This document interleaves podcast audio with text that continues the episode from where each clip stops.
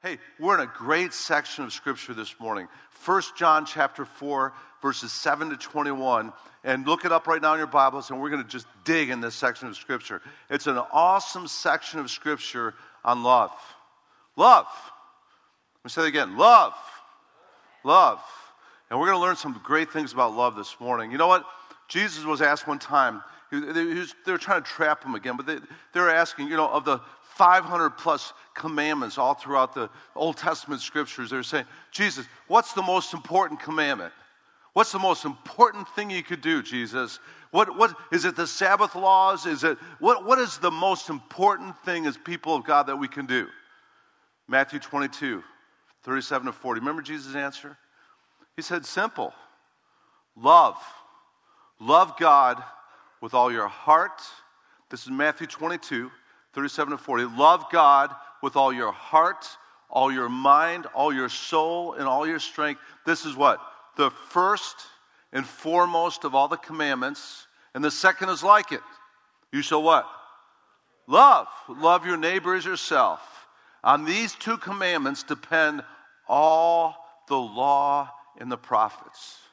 Very simple. You want to do what God wants you to do? Love. Love God and love people. That's it. It's all wrapped up in that. You know, we, we're doing the Ten Commandments on Wednesday nights right now, Exodus chapter 20. And it's really interesting because Mike started that whole section in Exodus 20 last Wednesday night. And, and it, it's very simple. The first four of the Ten Commandments, and I believe on the two tablets, there was the first four on one side and the next six on the other side. The first four is all just about loving God.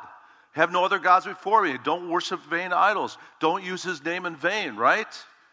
Uh, uh, keep the Sabbath day, rest and worship Him. That's all about loving God. And then the next six commandments, it's all about loving people.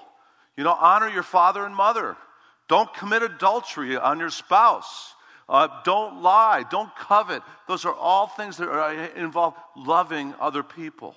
So it's very simple. If you want to do what God wants you to do, love Him with everything you got, and then love people. Love people Love people. So let's look at our scripture this morning. I'm going to give you five truths about love from this one of the, I think this, literally, I think this is one of the most important sections of scripture in the whole Bible about love. I think this scripture this morning, along with 1 Corinthians 13, which describes God's love, love is patient, love is kind, and gives us the whole description of love, 1 Corinthians 13. But now in 1 John 4 7 to 21, we're told truths about love that John, the best friend of Jesus, I believe, is going to impart some truths to this to us this morning about love. So put, put, put your spiritual ears on. The Spirit wants to speak to each one of us, me included, this morning about being more loving people and how we can do that this morning. So first John chapter 4, verse 7, if you're there, say amen. Here we go. Great section of Scripture. Again, one of the most important sections of Scriptures, I believe, in the whole Bible about love. Verse 7. Beloved, let us love one another. For love is from God, and everyone who loves is born of God and knows God. The one who does not love does not what? For God is love. Man, if, if, if we have anything underlined in your Bible, that's two verses you should have underlined. And it's interesting because when I was a young Christian again, it seems like uh, Calvary Chapel had these Maranatha songs, and the, uh, the number of them were right from this epistle, First John. And I don't know if you remember that. I'm dating myself again. Let's go back to the, to the 70s, but it's, Beloved, let us love one another, for love is of God, and everyone who's born of God and knoweth God. Beloved, let us love one another. First John 4, 7, and 8. We used to sing that as new Christians. And it's, it was great because it helped him memorize the scripture as he sung the scripture too. But the, I want you to see something here. I'm going to give you five truths about love. The first truth about love from these verses is the essence of who God is, is love. Look at the very last verse, part of the verse we just read. God is love. His very core of who he is is love. Now, I believe he's also holy because we know the angels in the book of Revelation are around the throne of God. The myriads and myriads of angels are around the throne of God. And what are they singing? Holy, holy, holy is the Lord God Almighty. So God is holy. The essence of God is holiness, but also the essence of God. Two times in the scripture reading this morning, God, he says it very clearly God is love. Its very essence is love. And the word there is an interesting word. It's not love, eros love, which is a physical romantic love. It's not filial love, which is a family affection or friendship love. It's an agape love. And agape love is this it's an unconditional, sacrificial, no strings attached love. It's the word that's used in John 3:16 for God so agape the world that he gave his only begotten son that whoever believes in him should not perish but has what eternal life. It's the kind of love that God has for us and now we're to have for one another, which is a sacrificial, unconditional, divine love. God is love. And it's interesting, in the beginning of these two verses, it says this same word. It says, beloved. And interesting, John uses this word beloved for Christians six times in the five chapters of First John. He says over and over again, beloved, beloved, beloved, beloved. That's who we are. Just three times in this chapter, he calls Christians beloved. And I, I, love that because he's addressing Christians and saying, hey, Christians, you need to understand you're loved by God. Reminds, reminds me of J. Vernon McGee. I don't know if you ever listened to J. Vernon McGee, but he's got, he, he pastored a church, actually, Church Open Door in Los Angeles, but he had this southern accent. You know, he's, he's still to this day, he's been dead 20 plus years, and he's still on the radio, but he starts out his radio program, Beloved, and he addresses Christians all the time, beloved. He got that from the Apostle John. That's who we are. We're God's beloved. We're beloved by God. And because we're beloved by God, it says if you're really born of God and you really know God, the word there, know in the Greek is gnosos, which means if you have an intimate, experiential knowledge of God, you're going to love. Because God is what? Love. Essence of who God is, is love. And it's interesting, he says, hey, and if you say you know God and you have an intimate experiential knowledge of God and you're one of his beloved experiencing his love, but you don't love, that's a contradiction in turn, right? Because the one who does not love does not know God. Because why? God is love. You want an oxymoron? Oxymoron mean Christian. Angry, bitter, non loving Christian. shouldn't go together because God is love. It's just a part of being born of God and knowing God. I remember when I first got saved. 1978, February. Lost, rebellious, angry in some ways, teenager messed up family. Oh man, I talk about dysfunctional. I, I, was, I was, our family was dysfunctional. Alcoholism, all kinds of marriage issues, everything else. And I was in that world. I was not a happy person. I wasn't always happy back then. And came to faith in Christ. My whole world revolved around just me when I came to Christ. I was selfish, I was sinful, I was just about me. I came to Christ. Born again, radically born again. It was awesome. Best decision ever made, and come to Christ. And I remember about six months after I came to Christ, I kind of did some self examination. I was looking at my life. How's my life changed since I came to Christ? And I realized the main way my life changed was not only was I just, just going the wrong way before, I'm now going the right way. I'm going God's way. But one of the main ways my life changed when I came to Christ, and I was born again and I came to know God, It's my whole worldview changed. It wasn't about me anymore. It's about Jesus. It wasn't about just doing my selfish, sinful desires. It was about living for Jesus, and it was also about caring about people. I remember about six months into coming to know God and being born of God and being saved, I realized, man, my, I actually care about people now. What's happening to me? It's not about me anymore. It's about Jesus and it's about people. My whole orientation changed because I was born of God and came to know God experientially. That's a part of our relationship of abiding in Jesus. If you abide in me, Jesus says, I'll abide in you and I will produce much fruit. But apart from me, I can do nothing. And as we have this abiding relationship with Jesus, because God is love and Jesus is love, our hearts will change and we'll start loving people. Now, does that mean we're not always, we're, we're always selfless and not selfish anymore? No, because we got a flesh that wants to go back to the old life. But we we should be people that are growing in the grace and the knowledge of Jesus, and we're starting to actually make our world not a revolve around us, but around Christ and people. Amen? The great commandment we have, again, from Jesus is love God and love people. Bottom line. And if we're born of God and we know of God, we're going to love God and we're going to love people. So the essence of who God is is what? God is love essence of who God is is love. Now let's go on. Verse 9. By this, the love of God was manifested in us, that God sent his only begotten Son into the world so that we might live through him.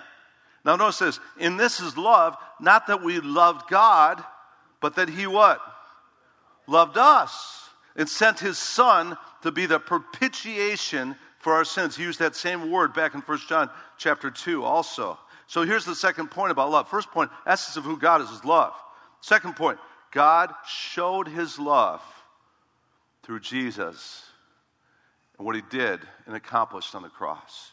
Now, I want you to see these verses again here. He, he's saying this the love of God was manifested in us, that Jesus became the propitiation for our sins. Propitiation, interesting word. It means satisfaction for God's righteous requirements.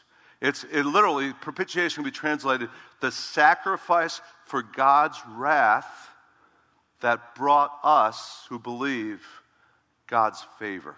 Do you see that? I'll say it again. This, the sacrifice for God's wrath that brought us, God's people that believe in Christ, God's favor. Propitiation, satisfaction. And that's why Jesus said on the cross, It is finished, paid in full, because he satisfied God's wrath and brought us God's favor through that sacrifice on the cross. And here's what he's saying here in this point of God showed his love through the propitiation, the sacrifice of Jesus. What he's saying here is hey, it's not that big a deal that we love God. It, go back to the verses again. Is, and this is love, not that we love God. That's not that big a deal that we love God. God is easy to love. You know why? Because he's perfect because He created us and He created us for His will to love Him. And, and, and He's never going to do us wrong. And this is love, not that, not that we love God. We should love God. We were created to love God. But here's the big deal that God loved us and sent His Son to be the sacrifice that we should have faced in regards to the wrath of God so that we can now have the favor of God. And, and, this is love, not that we love God. We should love God. It's just, that's, a, that's easy. God is very lovable. But we're another story. We are another story. That God loved us, that God loved me. I'm a knucklehead. I, I make mistakes all the time. I, do, I know the right thing to do and I do the wrong thing, just like Paul says in Romans chapter 7, and that God still loves me and sent a son for me. And I'm convinced if, if it was just me, he would have still sent a son. And if it was just you, he would have still sent a son. And this is love, not that we love God. That's a gimme. What's the big deal? It's that God loved us and sent his son to be the propitiation for his sin. There's a Charles Spurgeon quote I read this, uh, uh, this week. It was awesome on this. Is it's, he says this It is the greatest marvel that ever will be that he who is God over all stoops so low as this. I can understand his stooping to poverty and being a carpenter. I can understand his stooping to hunger and thirst. I can even understand his stooping to death. But that he should bear our sins, this is the greatest stoop of all. How must, how must the Lord Jesus have loved us that he did not disdain to bear even the enormous burden of our sin? Amen? Amazing love. How can it be that you, my King, would die for me? And this is love, not that we loved God, but that he loved us and gave his son to be the propitiation, the sacrifice for God's wrath so we might have the favor of God. That's why I love what we just did this morning. I love communion. I, ever since I got saved 40 plus years ago, I love communion. And one of the reasons I love communion, because it reminds me in a sacramental way of this that Jesus did that for me. Greater love has no one than this that he laid down his life for his friends. Amen? But God demonstrates his own love for us in this. While we were yet sinners, Christ died for us. Amazing love. It's incredible. So God showed his love, demonstrated his love. Now, interesting when it says his love was made manifest. You know what that literally means in the Greek? It means his love was brought to light. The way God's love is brought to light is the cross. And if you ever doubt that God loves you, just go back to the cross. Again, that's why I love communion. It's a reminder do this in remembrance of me. And as we go back to the Lord's table, we remember that God's love was made manifest. God's love was brought to light at the cross. And when you doubt God, that God really loves you and cares about you, just go back to the cross. Go back to what He did for you. Go back to the fact that He paid the price for your sins so that you could be in the favor of the grace of God. It's amazing. All right, let's go on with our scripture now. Verse 11. Beloved, if God so loved us, we also to what? We ought to love one another. No one has seen God at any time. If we love one another, God abides in us, and his love is perfected in us. By this we know that we abide in him, and he in us, because he's given us of his Spirit. We have seen, the word seen again, and testify that the Father has sent the Son to be the Savior of the world. Here's the third point God can be seen in our love for one another. And the point he's making here, very good point, what he's saying here is no one has, has ever seen God. It says, it says, no one has seen God at any time. And it's true. Going all the way back to Moses. Remember, Moses said to God, God, just, just show me your glory. Let me see you, God. And God says, No, no, you can't handle that, Moses. That's John Hoppy translation. But, but basically, he said, Do this go in the cleft of the rock, hide in this cleft of the rock, and when I come by, you could get some of the afterburn of my glory. You could, you could, you could experience some of my glory, but you can't see me because it'll destroy you because of my glory. And that's exactly what Moses did. And then after that, Moses came down and he was so touched by God's glory, he had to wear a veil because it was shining like this because of God's glory. It just, again, the afterburn of God's glory. So we can't see God. Now, we, we do see God a little bit, though. Not a little bit, a lot. We see God, though, in the person. And who's that person? Right? In the beginning was the Word, the Word was with God, and the Word was God, and the Word became flesh, and He dwelt among us. That's John 1.14. He dwelt among us, and we beheld His glory, glory of the only begotten from the Father, full of what? Grace and truth. So, so if you go back to Jesus, and when Jesus walked the world, he said this to Philip Philip, in seeing me, you're seeing, right? The Father. That's what he said, John 14, 9. So, in a sense, the way that God is seen is Jesus Christ. But here's the deal Jesus Christ is in heaven now. I've gone to prepare a place for you. He's not here on earth anymore. So, how do people see Jesus today? In our love for one another. That's why Jesus said this. He said, By this all men will know you're my disciples, by your love for one another. And the way people see Jesus today is through his body. 24 plus times in the New Testament, the church is called the body of Christ. That's who we are. We are the hands and feet of Jesus. And if people are going to see Jesus today, they're going to see Jesus today because they see it in our love for one another. By this, all men, again, will know you're my disciples by your love for one another. And the greatest way we're going to see God today in the love that's in God's people because they are born of God and they know God. Romaine. Some of you that have been around Calvary Chapel for a while will recognize that name. He was Pastor Chuck's right hand man. He was a former drill instructor, Marine drill instructor. There's legendary stories about Romaine because Pastor Chuck was all full of grace all the time. If he was going to err, he's going to err on the side of grace. But, but when there's confrontation, there's things that be dealt with with thousands of people at Calvary Chapel, Costa Mesa. Romaine was the man. He was, he was the man.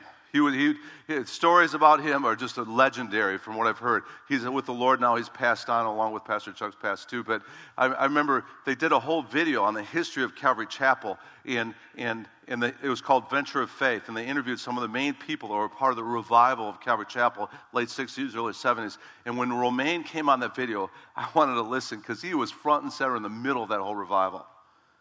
And they asked him, Well, what was, what was this like when 900 young people a month for three years were getting saved and baptized at Calvary Chapel, Costa Mesa? What, what characterized this revival?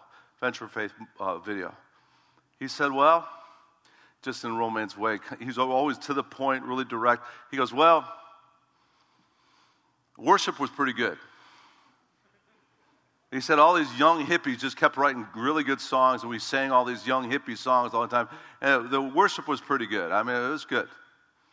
He said, uh, of course, a thing that characterized the whole thing too was just teaching. He said, we got in the Word together, and Pastor Chuck would teach for three hour Bible studies on Sunday night, and we would just, there was a hunger for God's Word, and lives were being changed. Hippies were going from drugs to Jesus and conversions, and that was all, that was all part of it.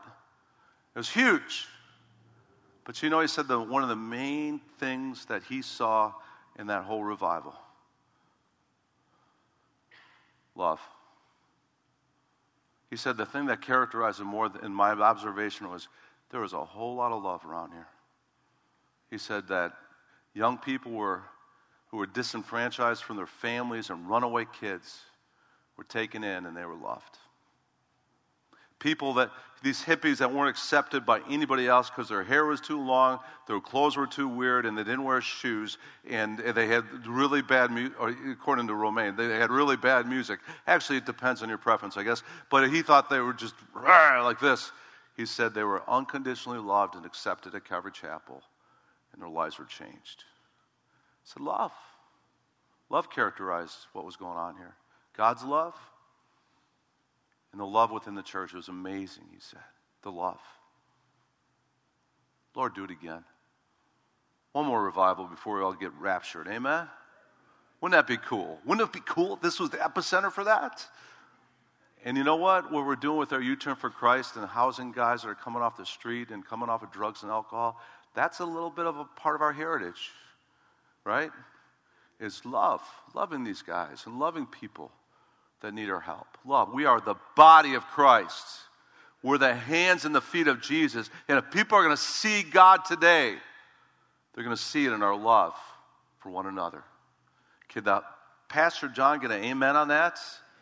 Amen. amen. Let's love one another. Beloved, let us love one another.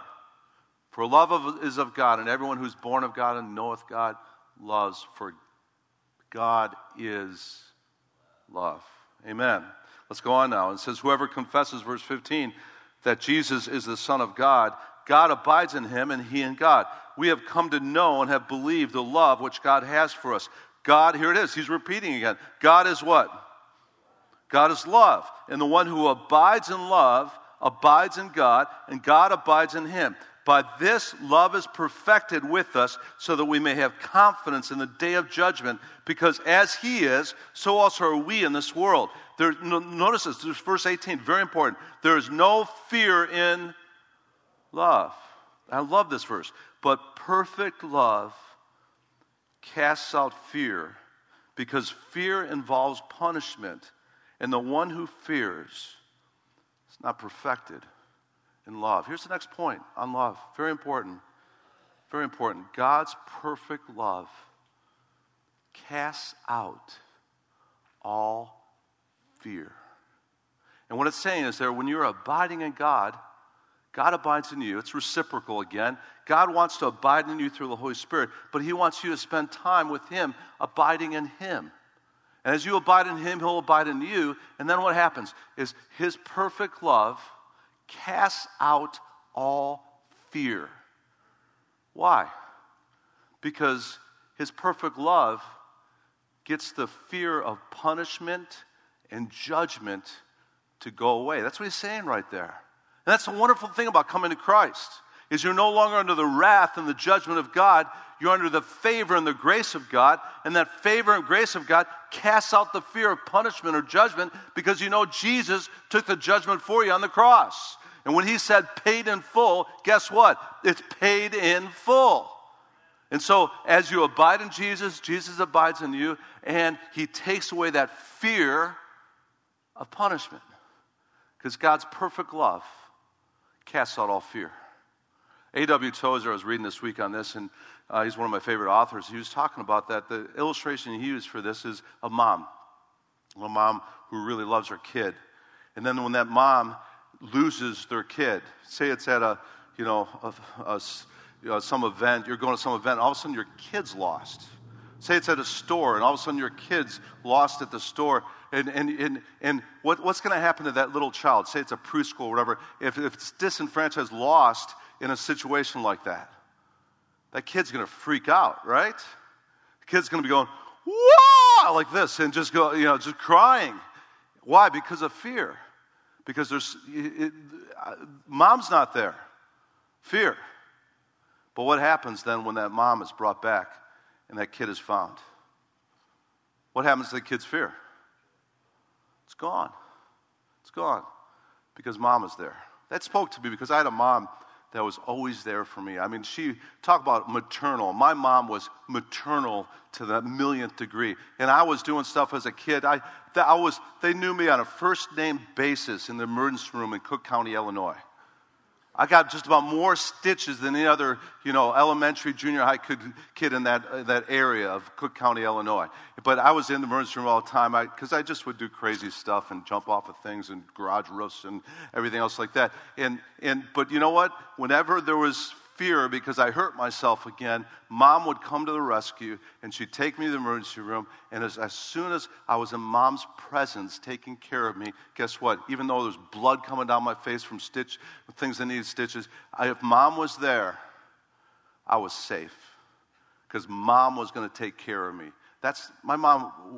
I've, never been loved just about, uh, talk about love. My mom's love was incredible. I just always felt love when I was in my mom's presence. That's what the point is right here. God's perfect love, when you have that abiding relationship with Him, it'll take away the fear.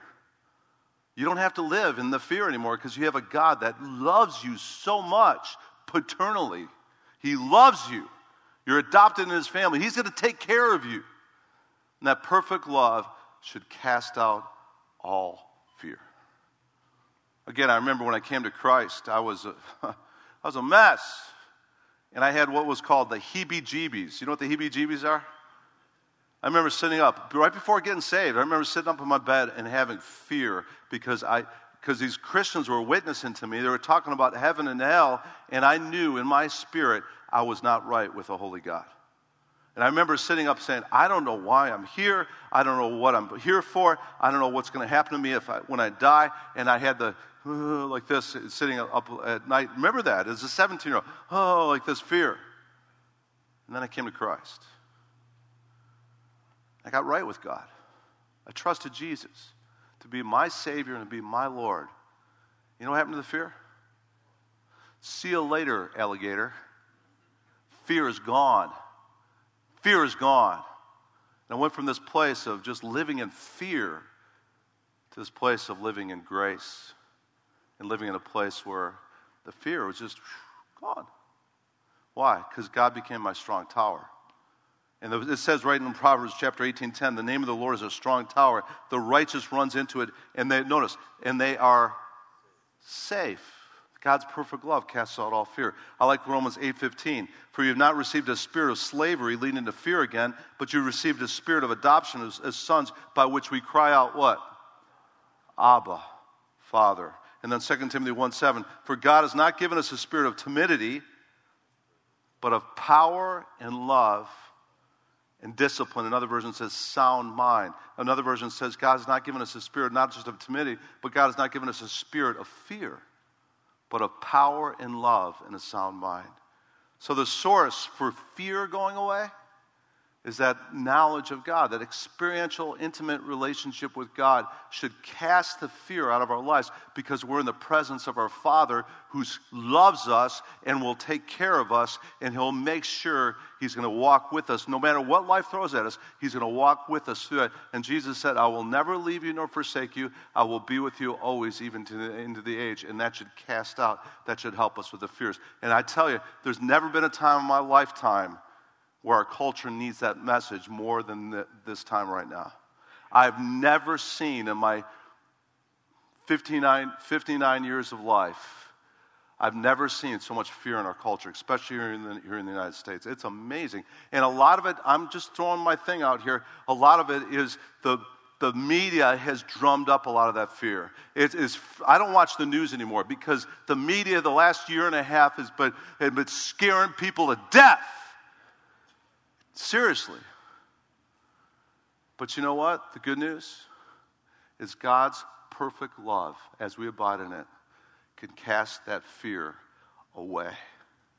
And that's why we need to continue to just stay in God's presence, continue to grow in that grace and knowledge of Jesus Christ, and continue to walk in faith, not in fear. Amen? Amen. And I tell you, the solution to the fear that's in our culture, the solution to the problems that are in our culture, the solution to the, all the craziness of crisis in our culture. It's not a government, it's not a president, it's a person, and his name is Jesus.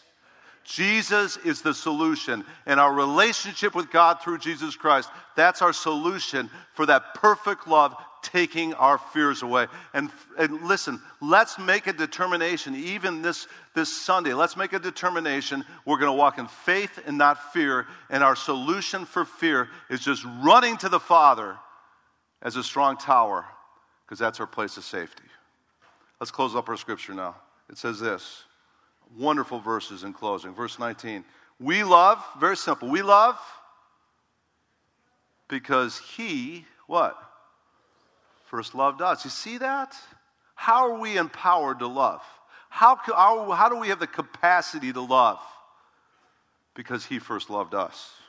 If someone says, I love God, and hates his brother, John just, he, he must be the best friend of Jesus because he doesn't mince words. He says, you, You're walking around, praise the Lord. I go to Calvary Chapel, praise the Lord. I love God. I, I, I love Jesus, but I'm going to hate you. He says, What are you? You're a liar. you must be 90 plus. You notice as people get older, they don't care what other people think. They're just going to tell you what they think. He's in his 90s here. He's just letting it rip. He says, Hey, you say you love Jesus, you love God, and you're hating your brother. You're a liar. Liar. Liar, liar. Pants on fire. You're a liar. For the one who does not love his brother, whom he has seen, cannot love God, whom he has not seen. And this is the commandment we have from him, from Jesus, that the one who loves God should what?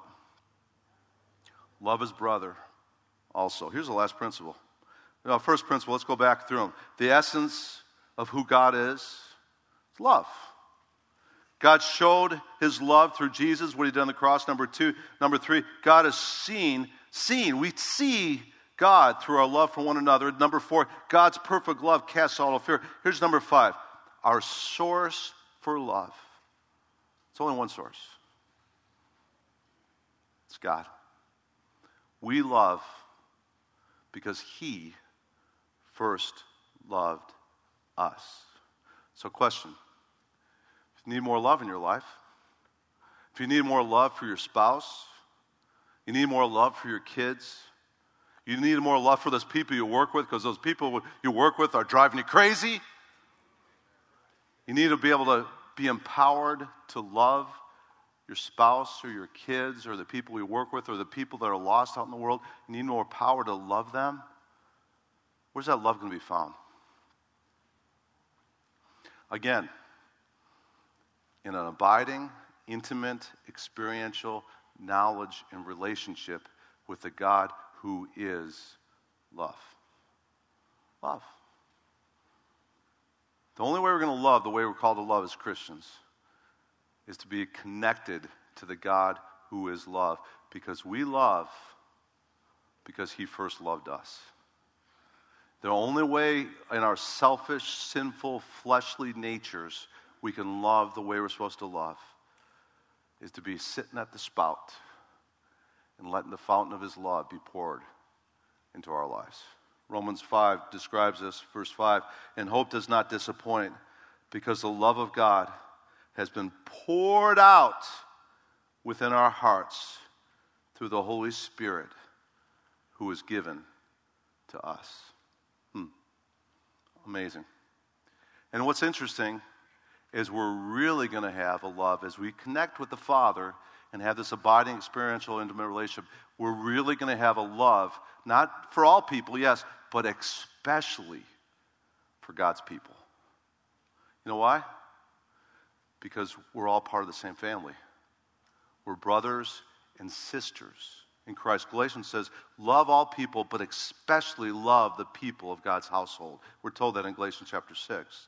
And you know what happens? When you really connect to the Father and have this abiding, born again knowledge of God, you, you, God puts His heart in your heart, and His heart is His kids. And you're going to love His kids, other brothers and sisters in Christ. Again, it goes back to by this, all men will know your disciples by your, notice, your love for one another. My best friend from California, Mark Denning. Mark Denning was a single guy when he started coming to our church when we first started the church. Single for years.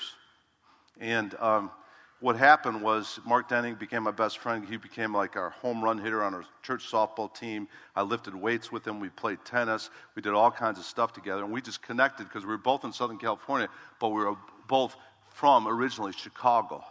The Bears. And we used to watch Bears games together. We just, we became best friends. And you know what? As we developed this close relationship, and still to this day, we're best friends. I talk to him every month. I'm working real hard at talking him to get out of those Chicago winters and move here to South Kakalaki. But pray for me for that. I, got the hoppy press on him right now. I'm working on that. But what, you know what happened with Mark as we became best friends? we, Heidi and I started having kids. We had one kid, and then two kids, and then three kids. I mean, we bam, bam, bam, kids. And as we started having these kids, you know what happened? Mark became Uncle Mark. And I couldn't believe it. He loved our kids. I mean, he loved our kids to the point that when we were stressing out having three preschoolers within a few years, what he would do is he'd come with his little, he had this GT Mustang convertible, and he'd come with, he'd take our preschools, preschool kids, and he'd take them out and he'd get like double sized ice cream cones. And he'd get ice cream all over his new Mustang because he loved our kids. And then Christmas would come along, and we were poor. I mean, we were starting a church from scratch, church planters, and, and Christmas would come along, and the, some of the best presents our kids got was from Uncle Mark. He, he bought Nike gym shoes for our three year old. I'm going, this Dutch guy was saying, Mark, that ain't right. That ain't right. But he spoiled our kids. He loved our kids. And one of the reasons why is because he loves kids. But another reason why he loved our kids is because it was his best friend's kids. See the analogy? When we're related to God and we're born of God and we know God, we're going to love God's kids because those are God's kids. And we'll have a special love for them, for one another. Amen? Man. One of the greatest evidences that we're the church and we're being the church is our love for the world, but especially our love for one another. So, what are the five things we learned about love this morning? Five truths about love. Number one, the essence of who God is is love. Number two, God showed his love through Jesus and what he did on the cross. Number three, God is seen, seen, visually seen through our love for one another. Number four, God's perfect love casts out what? All fear, not some, all fear. Number five, our source for, for love is God. We love because He first loved us. Hey, if you're here this morning and you never open your heart to God's love, if you're here this morning and you're just kind of coming, but you, you don't know for sure that there's a time in your life where you receive God's love through receiving Jesus, hey, make today be your day. The Bible says God so loved the world that he gave his only begotten Son, that whoever believes in him should not perish, but we have eternal life. The Bible says, though, as many as received him, he gives the right to become children of God, even to those who believe in his name. If you've never done that, if you were to die today and you don't know for certain that Jesus is in your heart, make today be your day. This, that's the most important decision you'll ever make, is just open your heart to God's love. Jesus says, Revelation 3.20, I stand at the door and knock. I'm knocking at the door of your heart. If any man opens the door, what did Jesus say? I'll come in and I'll dine with him and he with me, and I'll have a relationship with you. And you can't do what God's called you to do in loving people and being a person of love without Jesus being in your heart. It's impossible. If you need to do that this morning, make today be your day to receive Jesus and open your heart to God's love. I'll give you an opportunity in our prayer time. I'm not going to call you up front, I'm not going to embarrass you. I'm just going to ask you to raise your hand and say, Pastor John, I want to receive God's love through receiving Jesus this morning. If you need to do that this morning, make, that your, make this your day. I made that decision 40 plus years ago. It's the best decision I've ever made to receive God's love through receiving Jesus. He loves you. He loves every single human being. No matter what you've done in your past, He loves you.